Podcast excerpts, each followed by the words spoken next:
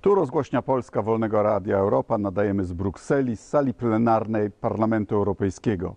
Pozdrawiam Państwa, pozdrawiam pracowników TVP Info. Wiemy już teraz, że Państwo nas oglądacie. Proszę następnym razem tendencyjnie nie przycinać moich wypowiedzi. Proszę Państwa, być może dzień historyczny. Biały dym nad siedzibą Komisji Europejskiej. Zakończono negocjacje w sprawie Brexitu. Jest umowa, jest tekst, który Boris Johnson przedstawi y, parlamentowi brytyjskiemu, Izbie Gmin, ale nie wiemy, czy go przegłosuje, bo jest trochę w podobnej sytuacji, co Theresa May parę miesięcy temu.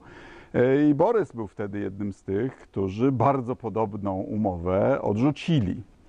E, Ona jest taka, jaka musi być, to znaczy pozostawia północną Irlandię w, e, w granicach europejskiego jednolitego rynku i strefy e, e, cłowej, no, co ja bym nie nazwał wzmocnieniem suwerenności brytyjskiej. Ale e, konsumuje e, warunki zarówno brytyjskie, jak i europejskie, mianowicie, żeby nie powstała fizyczna granica w poprzek e, wyspy Irlandii. Im dalej w las brexitowy, tym bardziej widać, że świat, w którym żyli brexitowcy, w którym Wielka Brytania ma wszystkie korzyści związane z handlem wolnym z resztą Unii Europejskiej, a nie ponosi tego żadnych kosztów i nie musi się stosować do regulacji czy do nadzoru europejskich instytucji, taki świat po prostu nie istnieje. Jeśli ta umowa wejdzie w życie, to Wielka Brytania będzie mogła zawierać umowy z innymi e, państwami czy grupami państw. No ale pierwszą umową, o którą będzie musiała poprosić, to jest umowa z największym rynkiem zbytu, czyli z Unią Europejską. No i wtedy już będziemy trochę konkurentami, więc to nie będą łatwe negocjacje. No i ten handel z, z Unią pewnie spadnie. Więc pytanie, o ile musi wzrosnąć handel ze Stanami Zjednoczonymi czy z Brazylią, które są kilkuprocentowymi partnerami handlowymi Wielkiej Brytanii, żeby y, zrekompensować. Ja póki co nie widzę y, żadnych korzyści wynikających y, z Brexitu. Wielka Brytania traci wpływy polityczne, bo na przykład tu, na tej sali, pokazuje ręką w to miejsce, gdzie zasiadają e, brexitowcy, ci najbardziej fanatyczni zwolennicy Brexitu. Jeśli umowa wejdzie w życie, to za tydzień oni e, stracą swoje e, miejsca. W sumie 73 e, europosłów brytyjskich, oczywiście także z tych partii, które były za pozostaniem, stracą swoje miejsca. Straciła Wielka Brytania e, już siedziby dwóch ważnych agent unijnych, agendy regulującej e, lekarstwa i agendy regulującej rynki finansowe, czyli dwie sprawy, w których Wielka Brytania jest mocna. Teraz będą musieli przyjeżdżać do Amsterdamu i do Paryża, żeby rejestrować swoje leki czy swoje produkty finansowe. No i wreszcie Wielka Brytania nie będzie miała swojego komisarza. A póki co, y, zgodnie z umową, będzie okres przejściowy, gdzie właściwie nic się nie zmieni. Będzie nadal wolny handel, z tym, że jeśli Unia w międzyczasie e, jakieś nowe dyrektywy uchwali, to Wielka Brytania będzie musiała je e, wdrażać, nie mając już tym razem żadnego wpływu na ich tworzenie. E, Panowie eurofobowie, brexitowcy e, obiecali swoim wyborcom sprzeczne rzeczy, że z jednej strony e, poza Unią będzie ochrona brytyjskiego przemysłu, a, a, a za tym głosowały regiony przemysłowe Anglii, a z drugiej strony, że będzie musiała, że będzie Wielka Brytania mogła nie stosować reguł unijnych, na przykład w City of London w regulowaniu rynków finansowych i że będzie takim Singapurem, e, strefą e, bezcłową i wolno e, taką poza ko- jakąkolwiek kontrolą ciał zewnętrznych będzie podcinała, będzie konkurowała niższymi standardami z Unią Europejską. No mnie się wydaje, że obydwa te, te, te, te obydwie kon- koncepcje są nie do zrealizowania jednocześnie. A poza tym Unia y, nie pozwoli Wielkiej Brytanii y, konkurować niższymi standardami. Jeżeli Wielka Brytania będzie chciała wprowadzać niższe standardy, no to będziemy wprowadzać y, restrykcje, no bo takie są zasady zawierania umów o wolnym handlu. I czy to jest Wielka Brytania, czy Bangladesz, czy, czy Japonia, czy Kanada, no to każdy kraj będzie się przyglądał temu, jak ta umowa wpłynie na jego przemysł. Y, I te umowy o wolnym handlu zazwyczaj y, są negocjowane latami. Z Kanadą 7 lat, z Ukrainą bodajże 11 lat.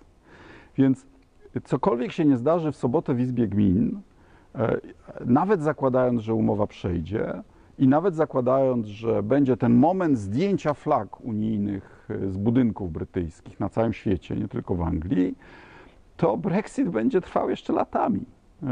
Wielka Brytania ciągle będzie uważała, że ona kontroluje sytuację, a po jakimś czasie y, y, zobaczy, że tak jak z tą umową się okaże, że to Unia Europejska kontroluje sytuację, bo jest po prostu pięć razy większa od Wielkiej Brytanii. Y, I, i każde zerwanie oznacza pięć razy mocniejszy ból dla Wielkiej Brytanii niż dla nas. Jest oczywiście aspekt polski. Po pierwsze, nieprawdą jest, jakoby Polska zawarła w Wielkiej Brytanii. Y, Michel Barnier w imieniu Komisji Europejskiej zawarował prawa wszystkich obywateli Unii Europejskiej, w tym oczywiście Polaków. Ale nasi rodacy w Wielkiej Brytanii będą korzystać z tego, że jesteśmy reprezentowani przez Brukselę.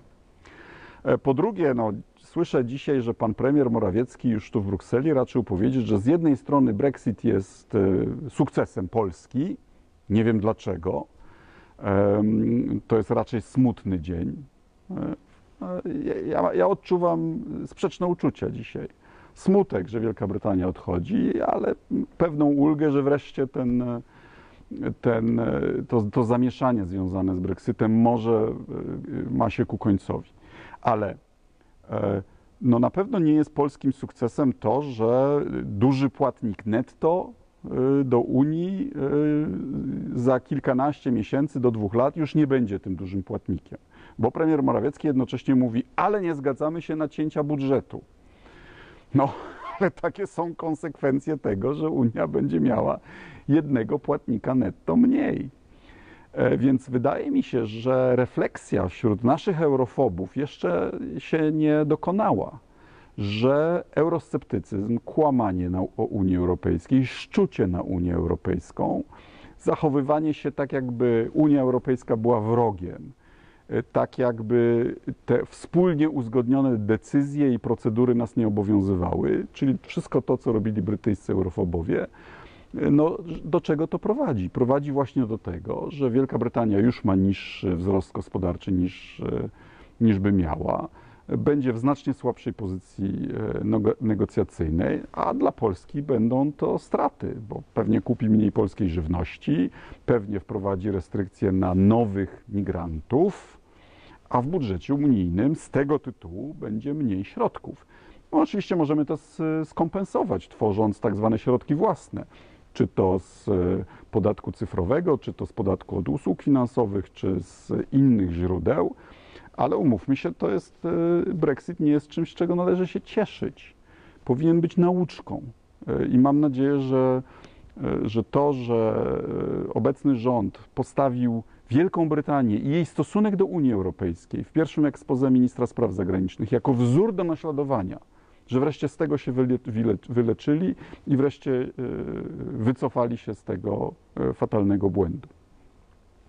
W samej Wielkiej Brytanii póki co wszystkie siły polityczne e, w Izbie Gmin, włącznie z częścią partii rządzącej, mówią, że są przeciwko umowie brexitowej, no bo ona faktycznie niewiele się różni od tej wynegocjowanej przez Teresę May. W pewnym sensie z punktu widzenia eurofobów jest gorsza, bo tam tak zwany bezpiecznik irlandzki miał być czasowy, a tu rozstrzygnięcia co do tego, że e, władze brytyjskie będą w portach Irlandii Północnej nakładać cła europejskie, które będą wysyłać Brukseli i że tam będzie kontrola jakości produktów europejska na brytyjskim terytorium, to ma być rozwiązanie już e, stałe i podlegające e, tylko rewizjom e, wspólnym, czyli z e, wetem także po stronie Unii Europejskiej. No ale tak się kończą mrzonki. Tak e, i na tym tym razem zakończę. E, Okazuje się, że e, brytyjskie wstawanie z kolan jest e, tak samo niemądre i tak samo nieskuteczne jak polskie.